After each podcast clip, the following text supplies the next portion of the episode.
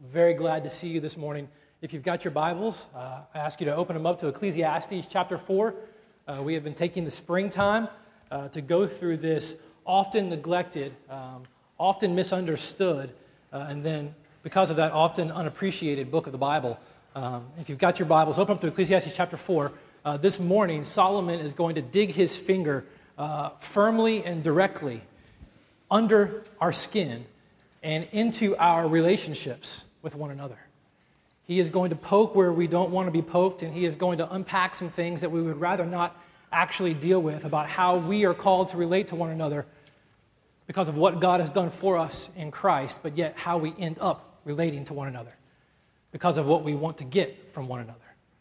And so Solomon is going to do some very firm poking about who we are and how we relate. But before we get there, put your bulletin or your thumb or whatever you have to right there in Ecclesiastes and flip over to the right to the book of John, John chapter 17. But because before we begin to listen to Solomon poke the bear of our relationships with one another, I want us to hear what Jesus has to say about why this is important.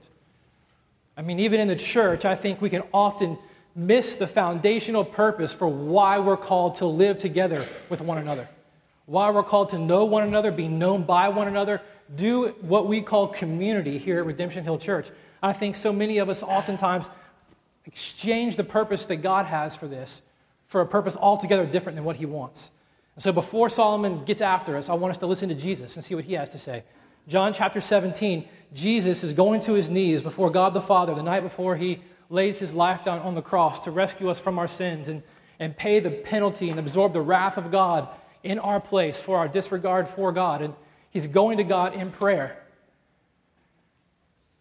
And he prays. And do you know who he prays for? Do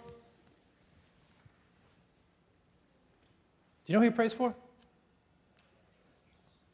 prays for us. He prays for us.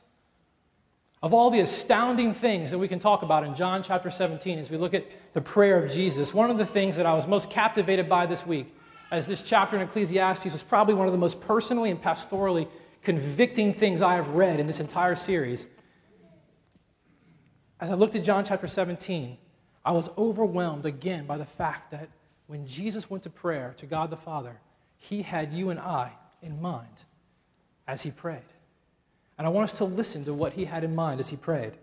John 17, we'll start in verse 11. I just want you to get a taste of what Jesus was talking about and why these things are important. He's praying to God the Father, and he asks that God keep, keep them in your name. Here's who he's talking about those which you have given me. Why? That they may be one, even as we are one. So Jesus goes to prayer before God the Father, and he prays for those who God has given him through his ministry, who have believed on what he has said, who have heard the good news of the grace of God that will come through him. And he prays to God first for those who have believed, and he prays that God would make them one, even as He is one with God the Father and the Holy Spirit. An unbelievable sense of unity and intimacy and relationship. But here's what, here's what got me, and here's what I don't want you to miss before we get to Ecclesiastes. Look at verse 20. Jesus says, I do not ask for these only. So I'm not only asking for the ones that you've given me while I'm here, but also for those who will believe in me through their word. This is you and I. Now he's praying for those who are going to believe in Jesus through the preaching, the declaration of the gospel from those first believers onward. Why? That they may all be one, just as you, Father, are in me and I am in you. That they may also be in us, so that the world may believe that you have sent me. The glory that you have given me, I have given to them, that they may be as one, even as we are one. I and them, and you and me that they may become perfectly one, so that the world may know that you sent me and loved them even as you've loved me. This is an unbelievably amazing prayer. Jesus has you and I in mind. And when he goes in prayer to the Father, this is what he asks Father, my prayer is that you would make them one. That you would make them one that they would experience the relational connection, that they would experience the intimacy, that they would experience the community that you and I and the Spirit have shared for all of eternity. You see, before anything that exists ever was, God existed. And here's what tends to happen in our minds we tend to think of God as this singular being, which He is. And here's where your mind starts to short circuit He is one God that exists in three persons. In His own nature and character, God is a relational God. He is one God in three persons. And Jesus prays that you and I, those who will believe upon the good news of what He has done on our behalf, would be made one. That we would live with the same kind of relational connection that He has lived with for all of eternity between Him, God the Father, and the Holy Spirit. Have you ever thought about that? Have you ever thought about that? There's two reasons why we have to understand this before we get into Solomon. One, so that we don't get terribly depressed. Maybe I should say three reasons why we do this. Uh, one, so we don't get terribly depressed.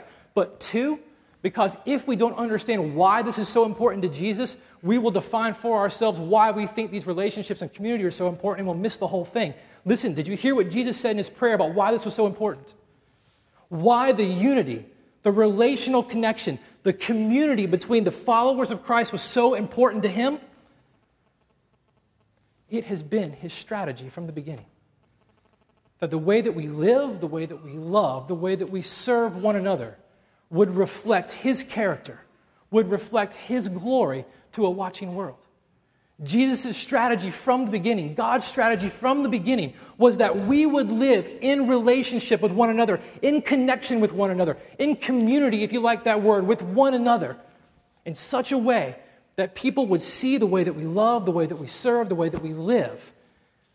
And they would make much of who God is because they would begin to understand that the only way that that is possible is because something has been done on the inside of us that makes that kind of living a reality. The strategy of God from the very beginning was that our lives together would reflect His glory. It's been central to God's purposes.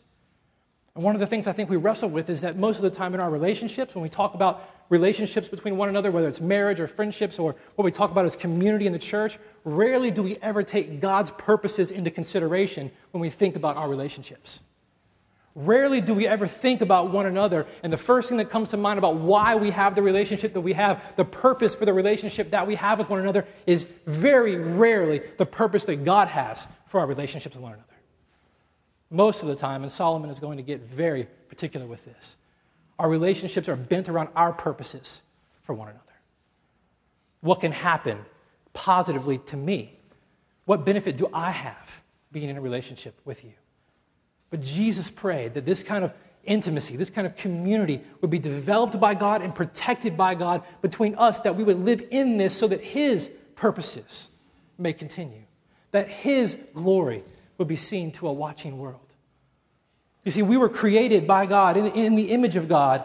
And one of the things that's so astounding about that, and we talk about it here a lot because you've got to get this, as being created in the image of God, we were created to live in this kind of community, in this kind of relationship. Just as God lives in this kind of relationship between the Father, Son, and the Holy Spirit, being created in His image means that we were created for this kind of relationship. We were created for this kind of need, this kind of intimacy. We are wired to want the relationships that we so desperately want. We get so frustrated by the failings of our relationships because we desperately want them so bad, and that's not a bad thing to want. We were wired by God to desire these things, to live in these things. God made us a relational being. We were not made just to relate to God, but to one another. And so, in essence, not only is part of God's strategy, our community, our life together. But when we fail to understand his purposes, we're also failing in, in some sense in denying the very humanity that God has created us in. We were created for these kind of relationships. And here's my struggle. Here's why this week this passage was so personally and pastorally tough for me. I worry about us and, and I worry for us. And this is what Jesus goes to his knees before the Father for. This was so central to his understanding of, of how God's glory would be made known, would be reflected to a lost, to a dark world. And I worry for us. I worry for myself, and I worry for the church at large because I, I struggle to see these kinds of things take shape around here. I struggle to see these kinds of relationships take shape in my own life. I, I struggle to see the kind of community, the kind of dependency take shape amongst God's people that Jesus went to prayer before the Father for. And so this was a tough one for me, but not only does he pray, and not only does he pray for these relationships because they're important to God and they're part of his plan for his glory to be reflected on this earth, but Jesus prays for a second reason, and it gets at what bothers me so much and why I was so worried for us and why this passage in Ecclesiastes speaks so loudly to our lives. Jesus has to pray because if we could create these kinds of relationships on our own, if we could come up with some type of communication strategy or, or, or, relationship structure or, or some kind of technique that would produce the kind of community and relationship and dependency that Jesus is praying to the Father to build in his people and protect for generations, then he would not need to continue on in his work towards the cross. If we could achieve this kind of community and relationship apart from Jesus laying his life down on the cross in our place, then what need did he have to do it in the first place? Jesus prays for this. It's so central to his heart. The thing that he goes to the Father on our behalf for, not only because it's central to God's strategy and it's foundational to God's purposes, but because apart from him, we can't do it. We can't do it. I can't create something that can bring this thing about in your life. We'll talk about it later on this morning. The best that I can do, the best that we can do as a community, as a church, is create ways to point you in the right direction. If we could create this kind of dependency and relationship between one another, he would not need to do what he has done. One of the reasons that Jesus prays the way that he does is because relationships, uh, community, our life together is probably the most central and the most clear place where our personal struggle with sin is most powerfully seen. Our relationships are hard. Our relationships are messy. Our relationships are frustrating. Our relationships are difficult because it's in those relationships that our sin is most clearly seen.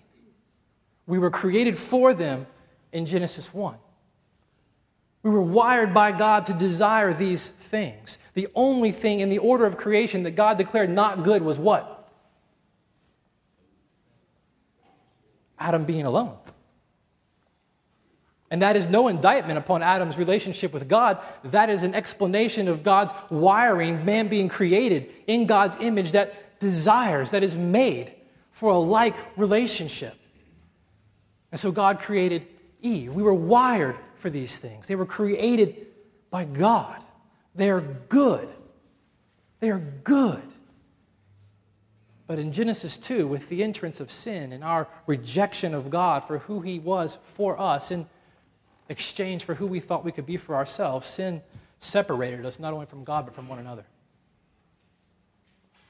And the intimacy that God wired us for and created us for and provided for us was, in, was instantly shattered.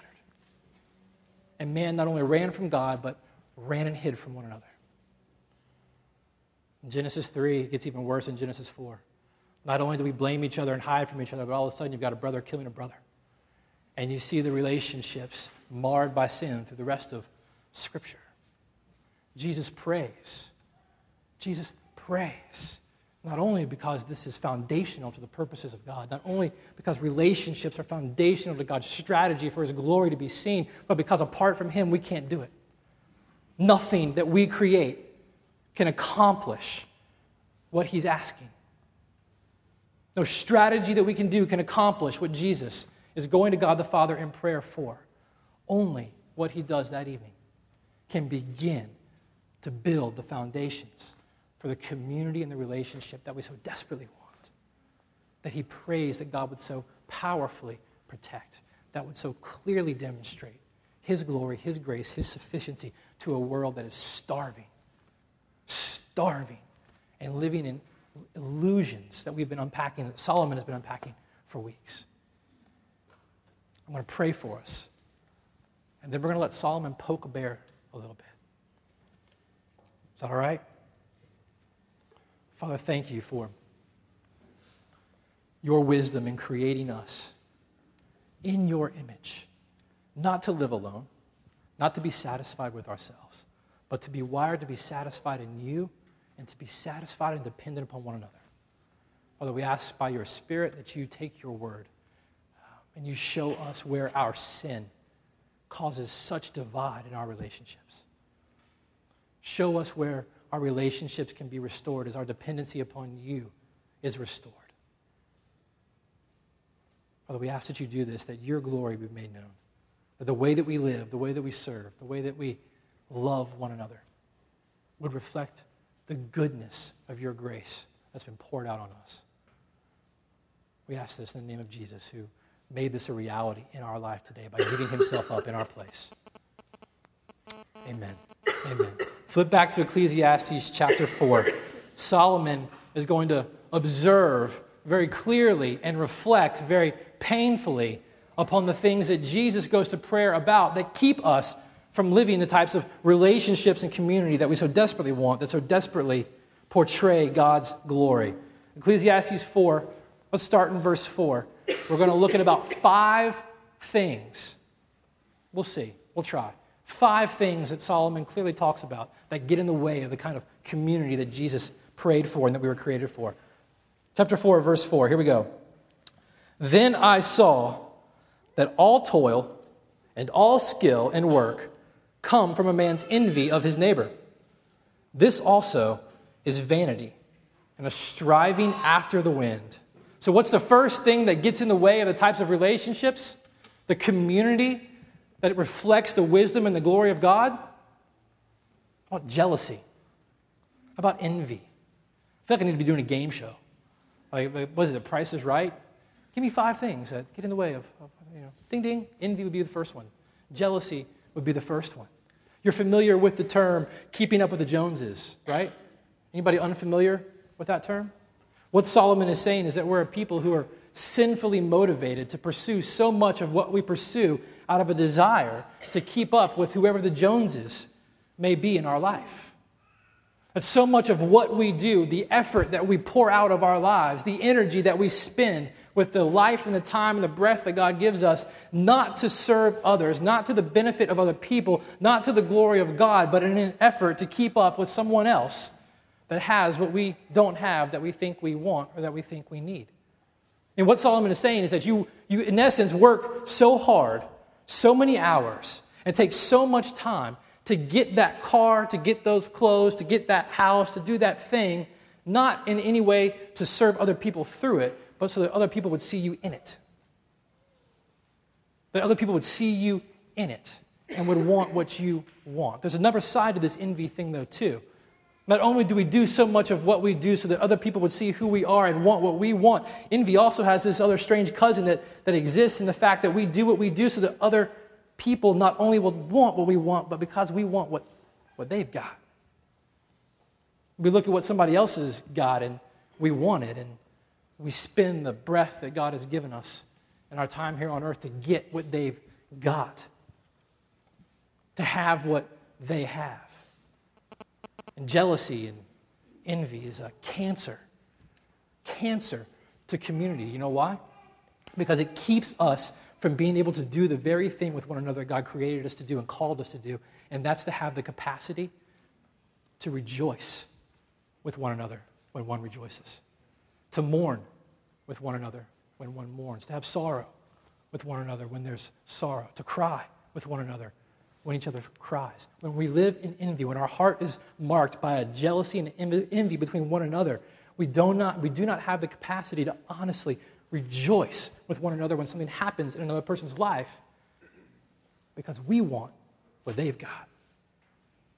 And when we live with a desire to have what someone else has, we do not have the capacity to rejoice with them when they get it because we want what they've got. And what happens? What happens? We get frustrated and we get disappointed.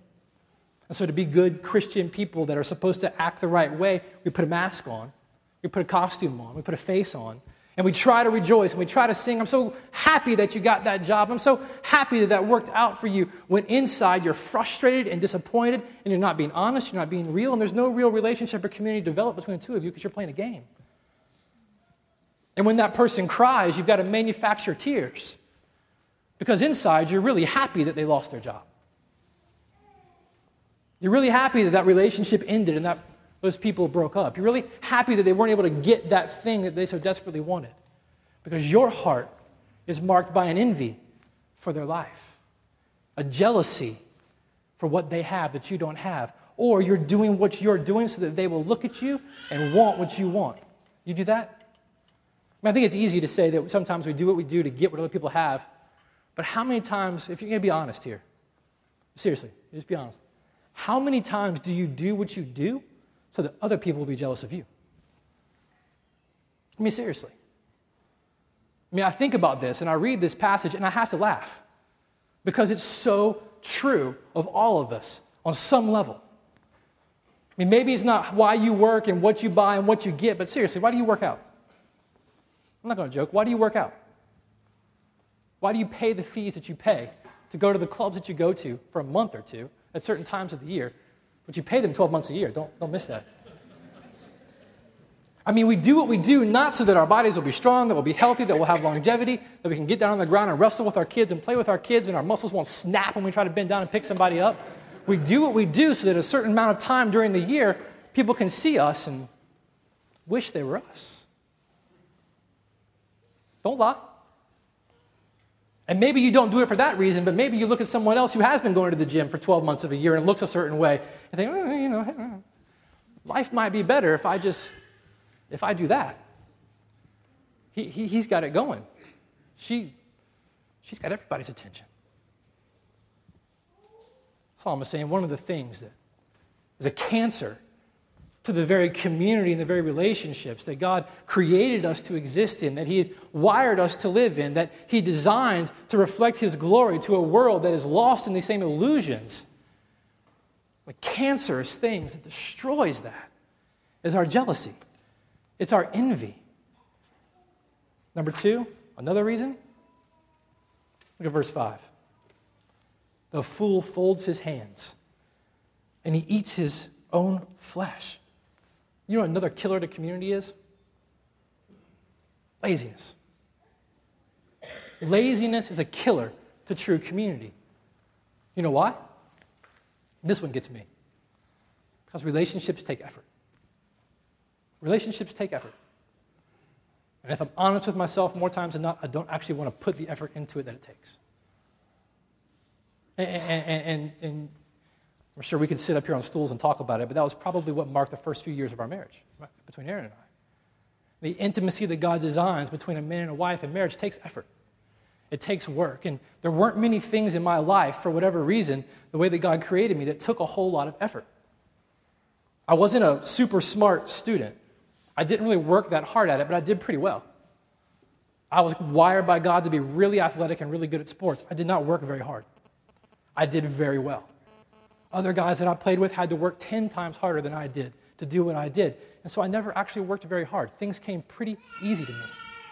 And because of that, that's the way I treated most of the relationships that I had in my life. I traveled around, I moved around partly for sports, partly for my family, but by, but by the time I left college, I'd been to 18 schools. And 18 schools, you learn how to interact with people, you learn how to have relationships with people that only go to a certain place because you never quite know when you're actually leaving, but you learn what you're really good at and how to really connect and how to really talk and, and how to just blend in with lots of different types of people. And so for about 18 to 20 years, maybe longer than that, maybe about 25 years, the majority of my relationships were marked by a laziness, a laziness on my part. Because I never really understood that real relationships, real intimacy, real interdependency, it takes work. It takes work. You see, lazy people in relationships become life draining, life sucking people in community.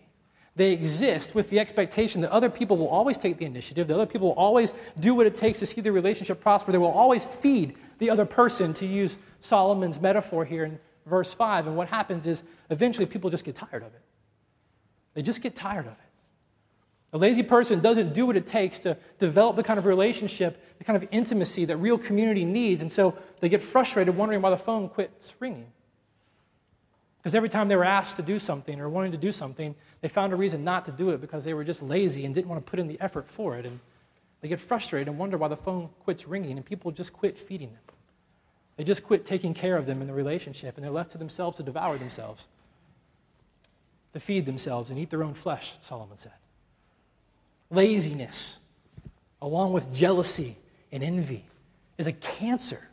It's a cancer to the community that God created us to live in, that He prayed for us to reflect, that He died on the cross to restore. What else? Let's get another one. Have I got yours yet? You're kind of quiet. When your head goes down, I've come to your row somewhere along the line. And let me say this I, was thinking about this this morning. Um, I know that the, the, the, season is bringing this. Uh, when it comes to the, the, the work required in, in relationships and in real community, let me say something real quick to the college students. Start this now. Start this now begin to deal with the work, the effort that it takes to build real relationships and real community with people. Everything you do right now is preparing you for something outside of college. Ray was talking about this while we were away this week, not about community, but it struck with me. Everything you, you do right now prepares you for something outside of, of college. And one of the things that no one ever works with college students on is what it takes to actually have a healthy community with one another college is built upon the most shallow sense of community that I've ever experienced in my life. It really is. It's the most shallow and artificial example of real community. And then you're thrust out into the world and to go and do what you were trained to go and do, and you have zero capacity to actually experience real relationships and real community because what you've been in the bubble of was so artificial. It was such an illusion. It was all based on likes personal interests, what you could get from the other person. Give yourself, and here's what I pray I, I can't make it, make it happen for you. Nothing that we do can make it work for you. But while you're here, while you're around, take the steps that you've got to take to begin to learn what real community is like. Take the steps that are necessary. You're always going to be looking forward to what's next. You're always going to be looking forward to where you're going and what you've got to do. And as long as you're doing that, you'll miss the reality of where God has you and where He's placed you. You'll miss the community that God has, has put right there in your path. Um, we'll come back to that. So that was just my sidebar. Um, issue number three, verse six. This is a fun one. If I haven't gotten you yet, Solomon will get you on this one. Better is a handful of quietness. Some of your Bibles will say contentment than two handfuls of toil and a striving after the wind. What's another thing that is a cancer to the community that God has developed, to the community that He's building? About dissatisfaction. About dissatisfaction. You know, a dissatisfied person, someone who's not content, someone who's not satisfied, you know what? They're never really present in life. They're never really present in the, in the realities of the here and now. We talked about this a couple weeks ago with the seasons in life. A dissatisfied person is always looking forward. They're always looking to the next thing that will bring the right thing that will get them to where they want to be. They're always going and going and going and pushing and pushing, thinking that the next job, the next account, the next house, the next thing will get them what it is they want. And here's the thing as long as you're out there, not satisfied with right here. As long as you're always out there, you're never really present in the here and now. And here's what you miss. I'm just going to tell you, here's what you miss. You miss some of the most amazing, subtle evidences of God's grace in everyday life. You miss out on the beauty of what God is doing in the relationships that He's given you and in the, in the community and the surroundings that He's put you in. You're so far looking forward you're so obsessed with what's next, with what has to happen, with what's coming, with what'll fix it. You miss the here and now. I mean, I'm part of a, of a generation that grew up with parents who were able to go further and achieve more than any generation that had come before them. They hit this amazing slot in American history with the evidence of technology and the expansion of the economy that they were able to go and do more than any generation before them. And here's what happens they never got satisfied. And so, for 70, 80, 90 hours on a whole, in my generation, their parents were out, out working, out doing, out building, all in all, in their mind, with the, with the intention to provide, with the intention to build, with the intention to give something back to their family. I really do believe. But because they were so dissatisfied, because they were so bent on what the next thing would be that would give the love, that would show the care, that would provide what they thought was needed, they missed the everyday realities of life with their family and kids. Instead of contentment with one hand of what God has given you in this life, generations take two hands striving after what can never satisfy. And in the end, you miss the present reality of life. I have not done as much ministry with, with college students and, and, and, and young adults that I used to do. But the one thing that was certain when I did, and I, I think Raymond could probably concur, is that we've got a generation of, of kids with nice cars and nice clothes and come from nice places and have a growing sense of entitlement and an absolutely empty sense of identity and love from a family. Current dads, would be dads, look, you, your family doesn't need, listen, they don't need $400 jeans. It's not going to tell your daughter that you love her. It's not going to tell her that you really care. Dissatisfaction is an unbelievably dangerous cancer to the community that God has called us to. Because we miss the everyday moments of grace in the life that He's called us to live right now. We miss it. We miss the moments with our family. We miss the moments with our friends. One of my favorite songs, all time favorite song, is written by a guy named Joe Hayes and, and Jack Rhodes. It's called A Satisfied Mind. Have you ever heard it? Recorded by everybody from Johnny Cash to Jeff Buckley to um, the Blind Men of Alabama. Listen to the lyrics. Just listen. This is. How many times I have to read it because I'd sing it if I didn't, and you don't want to hear me sing. How many times have you heard someone say, if I had his money, I could do things my way? Little did I know that it's so hard to find one rich man in ten with a satisfied mind. Once I was winning in fortune and fame, everything that I dreamed for to get in my life, I was getting in life's game. But then suddenly it happened, I lost every dime. But I'm richer by far with a satisfied mind. Now, money can't buy back your youth when you're old, or a friend when you're lonely, or a love that's grown cold. And the wealthiest person is popular at times compared to the man with a satisfied mind. But when my life is ended and my time is run out, my trials and my loved ones, I'll leave them no doubt. One thing's for certain when it comes to my time I'll leave this old world with a satisfied mind. Dissatisfaction destroys, destroys the relationships that God has called us to experience, the community that He's called us to experience that reflect His grace and His love because we miss it. We miss it. We're so focused on something else. He's not done. Maybe that one didn't get you. What's a fourth thing? that Solomon says in chapter 4 is a cancer to this kind of relationship and community? Look at verse 7. Again, I saw vanity under the sun, one person who has no other, either son or brother, yet there is no end to all of his toil. His eyes are never satisfied with riches, so that he never asks, For whom am I toiling and depriving myself of pleasure? This is also vanity and an unhappy business. Blind ambition Blind ambition is an unbelievably dangerous thing in your life. Blind ambition is an unbelievably dangerous cancer to community. Now, let me say this with a caveat ambition is a wonderful thing. Ambition is a wonderful thing. Talking to a lot of you, let me just say this as your pastor, some of you need more of it. Seriously. Some of you need more of it. Some of you do not have enough ambition. Okay? That's a whole other sermon for a whole other time. The problem with this man that Solomon is talking about in this little story is that he had a blind ambition. He never actually stopped at any point in his life to look at himself and ask one very simple question. One very simple question Why am I doing what I'm doing? Why am I doing what I do? Why am I working so hard, toiling and laboring and spending all of myself and all of my time going after this? He never stopped to look around and say, In all of my work and all of my effort, I don't have anyone. I don't have a son, I don't have a brother, I don't have a wife, I don't have a family.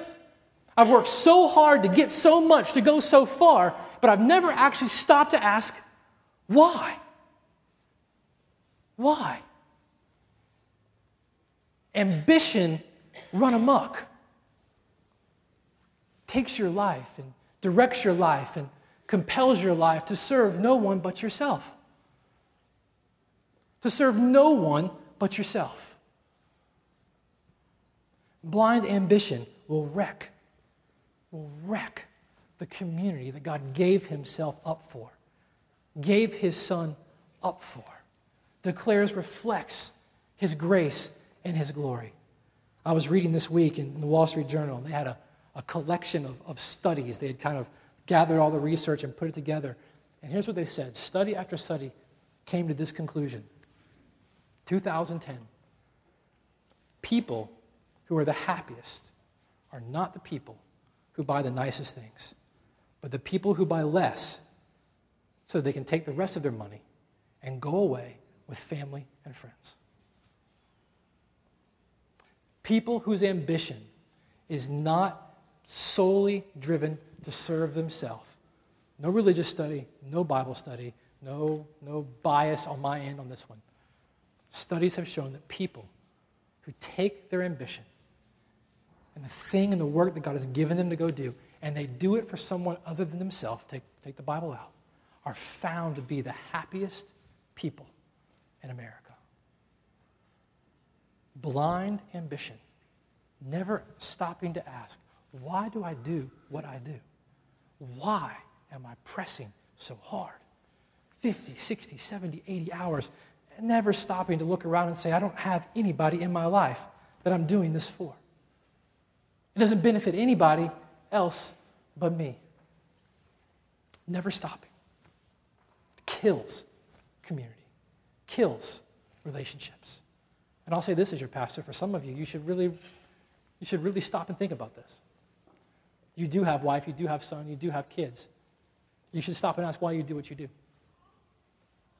you do have a people, you do have a community that you are part of, that you are called to love and to serve and receive love, receive service from, to be a part of, to be changed by, to help see change take place in. Why are you doing what you're doing? 70, 80, 90 hours during the week, missing out on what God's doing all around you. You need to stop and ask yourself that. Is it really worth it? Is it really worth it? He's not done. I know you probably wish he was. He's not done. Skip down to verse 13. This one kind of sits under them all. Here's kind of the junk drawer. Fifth thing that tears community apart pride. Here's verse 13. Better was a poor and wise youth than an old and foolish king who no longer knew how to take advice. For he went from prison to the throne, though in his own kingdom he had been born poor. I saw all the living who move about under the sun, along with that youth who was to stand in the king's place. And there was no end to all the people, all of whom he led. Yet those who came later will not rejoice in him. Surely this is also vanity and a striving after the wind. Pride is under them all. Envy, laziness, dissatisfaction, blind ambition, a lack of humility. This king that Solomon is talking about had gotten to the place where he was no longer teachable. He could no longer take encouragement, nonetheless, correction from other people. His pride had gotten to such a place that it actually kept him from the kinds of relationships that God had designed him for. Our pride is probably the darkest and most dangerous cancer the most dangerous enemy to the relationships and the community that God's called us to. You see, only until we can begin to see that our self sufficiency and all that we bring to the table is not the power in these relationships, but it's our weakness, it's our humility, it's our willingness to know just how weak and sinful we are that actually brings power to the relationships that God has called us to live in. Until we get a sense that humility is the key. Our pride, our arrogance, our self sufficiency, our sense of independence will ultimately come out in any number of ways be it laziness, be it envy, be it jealousy, be it ambition, be it whatever it may be, and will ultimately eat away. Eat away at the relationships that we so desperately want, that we were so desperately created for. But weak people, humble people, weak people are the, are the ones who know they need someone else. Weak people are the ones who know they need the grace of God. Listen, there's no, there's no tip, there's no trick, um, there's no model, uh, there is no practical answer that I can give you to create this. There's nothing that I can do that will make this happen in your life. And this is what gets so frustrating about all of this. Part of me just wants to say, just do this, obey here, get there, and then you'll see something change in your life and in your relationships with one another. Then, this community that God is talking about, that Solomon is going to unpack in just a second, that we're going to blow through here in a minute will become a reality in your life. But the fact is, that's not the case. There's nothing that I can do. There's no strategy that I can give you that will make this come alive in, in your life. But we all want one so desperately, and I want to give you one so desperately.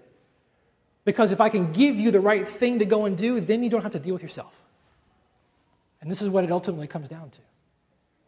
We all want some type of gimmick or, or pill or strategy or technique or structure that'll make this kind of thing a reality in our life because we don't want to deal with ourselves. We don't want to deal with the sin, the wickedness in our own hearts that eats away at the relationships that we have with one another. We don't want to deal with our laziness and our selfishness.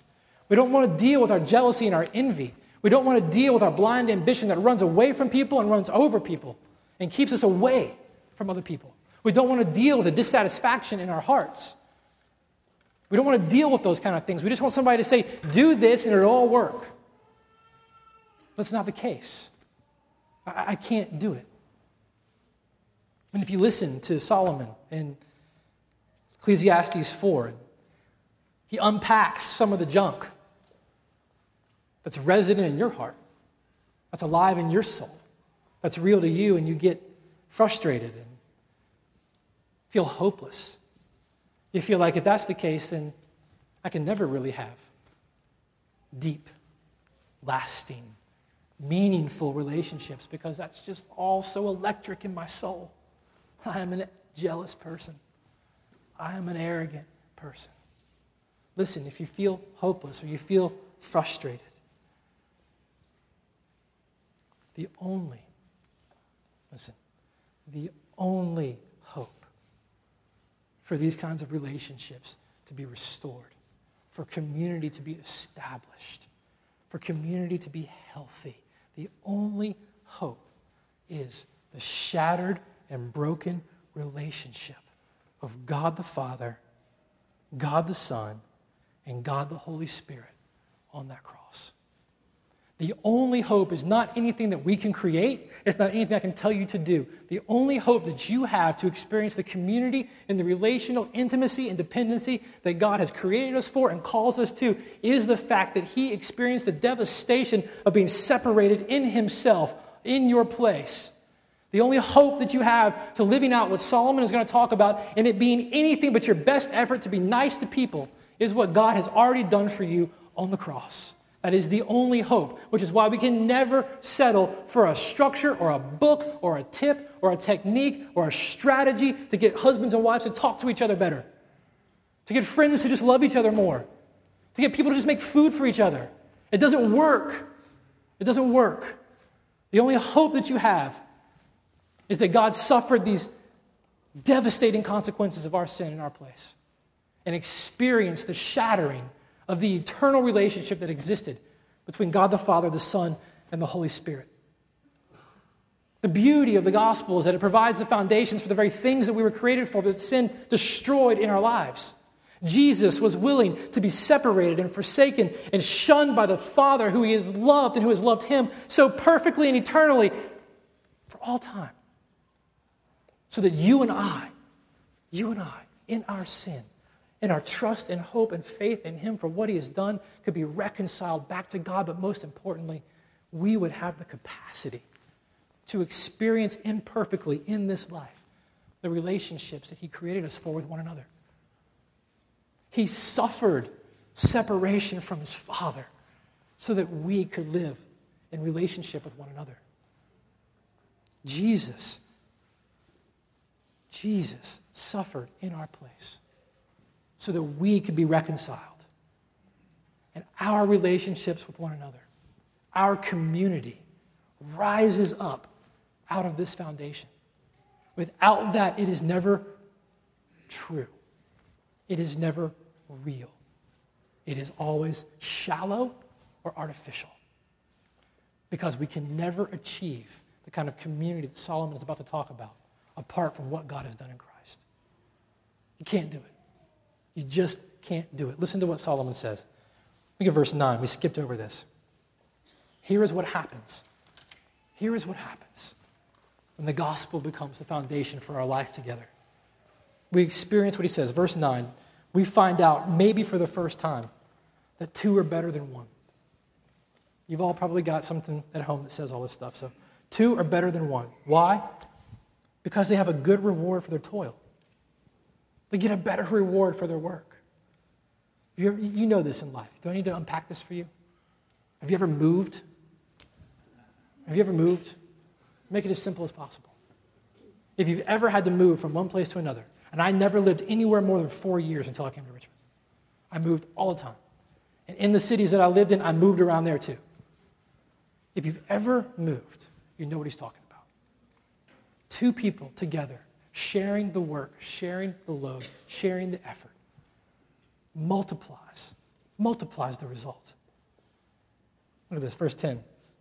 Why are these relationships so important how can we actually experience them? Because of what God's done here's one of the most beautiful things about community. Look verse 10 For if you fall, if one of you falls, another one will lift up his fellow. But woe to him who is alone when he falls and has none another to lift him up. So here's the reality you're going to fall. It's not if, it's when. Some of you already have. Like that lady in the 80s, I've fallen and I can't get up commercial you're in here and you've fallen and you can't get up and your little thing doesn't work. You don't feel like anybody in here hears you. Some of these things that Solomon has been talking about have devastated and eaten away at your capacity to know and be known by someone else. And you feel like you're just there flailing around. You're going to fall. The beauty of the relationship that God has enabled us to have with one another because of what He's done for us through Jesus is that when you fall, when you fall, someone else is there to help you up when sin begins to grab a hold of your heart, when your life begins to betray the things that you confess. God bless a brother or a sister who can tell you the truth. God bless the person who has a brother or a sister in this place who can come to him and say, You're jacking this whole thing up. You really are. You're going to absolutely destroy your family. This is so contrary to what you actually believe, and I know that you believe in your heart. Something has got a hold of you. We need to deal with this. God bless the man or woman who has that kind of relationship in their life. That is what God is after for us. That is what Solomon is extolling in this. There will be a time that you will fall. There's going to be a time that you're going to need someone else's help. But if your life and your heart and your soul are marked by all of these things from envy to selfishness to dissatisfaction to blind ambition to laziness, you're going to fall. And no one's going to be there to help you up. Verse 11, but again, if two lie together, they keep warm. But how can one keep warm alone? That's probably read at a lot of weddings. Um, but the context is, is not marriage. It's actually travelers in the first century who would travel across a desert in the middle of the night, no matter where they were. It actually got really cold. If you've ever been to the desert, the desert gets really cold at night. And so these guys would travel together and they would sit back to back or sleep back to back so they would keep each other warm in the night air. See, companionship was really a, a life essential, was a, was a survival essential. You wouldn't survive across that desert at night if you didn't have the companionship of someone else to help you keep warm. One of the most amazing blessings of the community that God has established and He is establishing through Christ between us is companionship. We were wired for it. We were wired to help one another, to love one another, to serve one another. And when our hearts are betraying the very thing we were created for, we fail to experience this. Look at verse 12. Last thing, one of the beauties of this kind of community. Verse 12, and though a man might prevail against one who is alone, two will withstand him. And the threefold cord is not quickly broken. There's safety in numbers. There's safety in numbers. Here's the thing about sin and about blind spots you can't see them. You can't see them. You can't see where you're weak. You can't see your blind spots. But God bless the man or the woman who is living in the community and in the relationship that has other people in their life who can help protect them from themselves, who can help protect them from the sins that so easily beset them, who can see where they're weak, who can see where they're needy, who have enough love for that person to actually say something about it who actually love another person so much as to risk the comfort of actually speaking, speaking something true and something painful to another person. Did you know it's a test of how much you love somebody? Did you know that? The capacity with which you have to actually speak something true to another person that might cause you discomfort is a sign of how much you actually love somebody. God bless the man or woman who is living in the relationships in the community that God has established that frees them up to receive the protection, to receive the care, to receive the companionship, to receive the support, to experience the rewards of doing life together, of living life together. So the question has to be is this, is this true of you? Are you experiencing these kinds of relationships? Are you experiencing this kinds of community? Are you cultivating these kinds of relationships that are deep enough and strong enough to help you grow in the grace of God? Are you cultivating these types of relationships? They'll always be imperfect, they'll always be messy, they will always hurt, they will always be disappointing to some degree. But God's grace is big enough, God's grace is powerful enough. God's grace is deep enough to provide all that we need, to provide all that we need to experience the type of community and interdependence that He has wired us for. And so, as wrap this, wrap this up, let me just get back to where I was in the beginning and why this was so convicting for me personally and pastorally. And I've talked about it a little bit along the way. How does this become a reality here? I mean, really, that's the thing that sometimes keeps me up. And Chris and, and Ray and I were gone for a couple of days this week. And this is one of the things we talked about the most. And they didn't know I was going to talk about it this weekend. And so I was curious as we had our conversations this week, and we had long conversations about this. Our life together is essential to God's purpose for reflecting His glory to a world that is starving under the illusion of independence.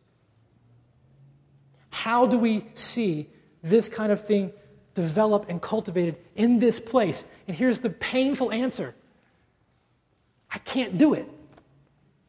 This is what it all comes out. I, I can't do it. I can't make this kind of thing happen here. There's nothing that I can plan, nothing that I can write, nothing that I can do, no matter how much I say. I can't make this happen here. I can only lead you in the right direction. All I can do is create places where this kind of relationship, this kind of community can be free to flourish. Where you can be free to be known and to know others. Where you can learn to love and you can learn to serve and you can learn to care for other people and be cared for by other people. But I can't make you do it. I, I, can't, I can't make you do it. There's no series of things that I can do or magic spells that I can cast. Uh, sometimes wish there were. I really do. And so ultimately, Solomon leaves us in this place, and this is where, where I'm going to leave us this morning. He calls us, in a sense, to respond to this reality that we were created by God in His image for this kind of deep, interdependent community. That our sinfulness shows up in so many arrogant and prideful ways and keeps us from the very thing we were created for. But that God, in His mercy and in His grace, came and suffered the alienation and devastation at the hands of very sinful and arrogant men. And He suffered the forsakenness and separation from God the Father and God the Spirit, who He had loved eternally in an unbelievably permanent and amazing relationship so that we could be reconciled to Him and reconciled to one another. Now, how do we actually respond to that? How do we actually respond to that in light of our own struggles and sinfulness? And here's what I'm going to ask you to do. First thing, just be honest with yourself. I'm not going to tell you to join anything or do anything or show up somewhere and do this and read this. You got to be honest with yourself. You check your own heart. How many of these things that he pointed out this morning, and that's just a handful, just five, but how many of these things are true of your heart and of your soul? Jealousy, envy, blind ambition, laziness, dissatisfaction, arrogance. How many of those things are true about you and your heart? And you're going to have to deal with that. You're going to have to take that and be honest with that before God. You're have to confess that to God, where you've acted on your own in this way, and you're going to have to repent. And part of that repentance is confessing that to God, but then it's, it's dealing with the presence of that in your life, confronting the presence of that in your life with who He is and what He has done. And remember the sacrifice that He made that He made on the cross to make the kind of relationship that you want, but your sin is keeping you from, possible. And we do that this morning in a few minutes. We take communion. But you're going to have to deal with this in your own heart and in your own life. And then you're going to have to just take some type of step. You have to just take some type of step towards people. You have to take some type of step towards others, towards these kinds of relationships. You know, some of you have been hanging around here for a while. You've been coming and, and you would call it home, but you're always wondering, how do I actually connect? How do I actually experience that? That sounds really great, but that's not what I experience in this place. You're going to have to actually take a step. You're going to actually have to do something. You're going to have to open yourself up and give yourself. All I can do is create the place for you to do it. And you can go to the table out here in the, in the, in the, in the hallway or in the foyer. We've got a list of, of communities that meet throughout the week that take what we talk about on Sunday and try to just apply it to our lives together. Help each other see where we're weak. Help each other see where we're not believing what God has done for us. Help us to take what we talk about and make it real in our lives so that we can grow. We have these communities, and you can get one of them. You can go and you can try it. I mean, give it some time. Give it a few weeks. See if it clicks. See if it works. Go to another one. But you've got to take a step somewhere. We've got a whole list of cards on the table out here that are different places that people in this church go and serve this city. They go and give themselves and love people in this city. You can get one of those things and get the information and go with them. You can go with Kirk and serve the homeless throughout this part of the city. You can go with Courtney or Wendy, well, you know, not, not both of them anymore. And you can serve the refugees, people who have been relocated to this city with a bag. That's it. A bag, a family, and barely any English. And said, Welcome to America. And stick them in an apartment complex over here in Azalea. You can go and serve them and love them. You can be the church for them. You can meet others. Take a step. I, you have to do something.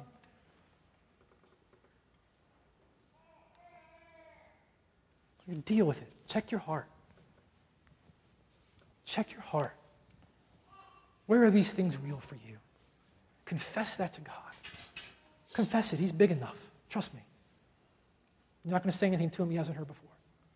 Confess. Deal with it. Repent. Remember his sacrifice, his forsakenness in your place, so that you could be reconciled to him and to others. And then take a step forward. Just do something. Just do something. But here's what I can promise you you do that, it won't be perfect this week. It won't be perfect next week. It will take a little while. It'll take a little while. And I can promise you, you're still probably going to be disappointed. People are still probably going to hurt you. They're probably gonna, still going to let you down. It's probably still going to disappoint you at times. I can promise you it's okay. It's okay. It'll happen.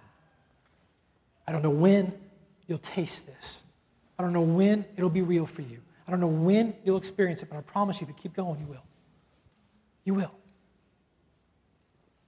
Let me pray for us. God, I worry about us and myself uh, so much. So much. I know so many of us think that this Sunday morning is the fullness of what you've called us to. That you've reconciled us to yourself and called us to gather together on Sunday morning and to sing and to listen to someone preach the Bible, and then we walk out and we live our own independent and isolated lives, when in reality, it so betrays the depth of, which, of what you have bought us. It so betrays the reality of what it is to be the church. Father, help us to see, help us to believe, help us to grasp a hold of the fact that the church is not a service on, on Sunday, but the church is the church is more fully what happens when people who have given themselves over in faith to you give themselves over in love to one another. I think we've just got so much, so much confusion over that. I know I do. And I think that there's a lot of us who think that coming here and listening and showing up and just being here for a couple of hours means we're, we're the church. That's so short. It's so short of what you've called us to. It falls so short of all that you have purchased for us. Lord, help us to do this life together. Help us to do relationships together. Some of us are some of us have fallen down and we need some help up. Help us to do life together. Some of us are in cold and winter seasons. Help us to keep one another warm and to comfort one another. Some of us are being hmm, threatened on all sides. Threatened on all sides right now. Help us to be there, be the church for one another, protecting one another. It's worth it. Help us to see, God, this is it. Help us to see, God, that it's worth it. It's worth the step. It's worth the disappointment. It's worth the struggle. Help us to see that it was worth it. It was worth it to you. It was worth it to you. You prayed, Jesus, that God would make this a reality and keep it as a reality in our lives. It was so worth it to you that you gave yourself up to make it possible. Help us to see that it's worth it. And Lord, we ask these things that, that your glory would be, would be made known, that people would see the community of the church not on a Sunday morning, but throughout the week, and it would draw them to you, that there would be a difference about it, that all the envy and strife and struggle and disappointment would be dealt with differently, and people would see that difference and be drawn to you. Lord, we want to be the church. And Lord, we're still struggling imperfectly understanding what all that means. We want to be your church. That your name will be made known. Amen.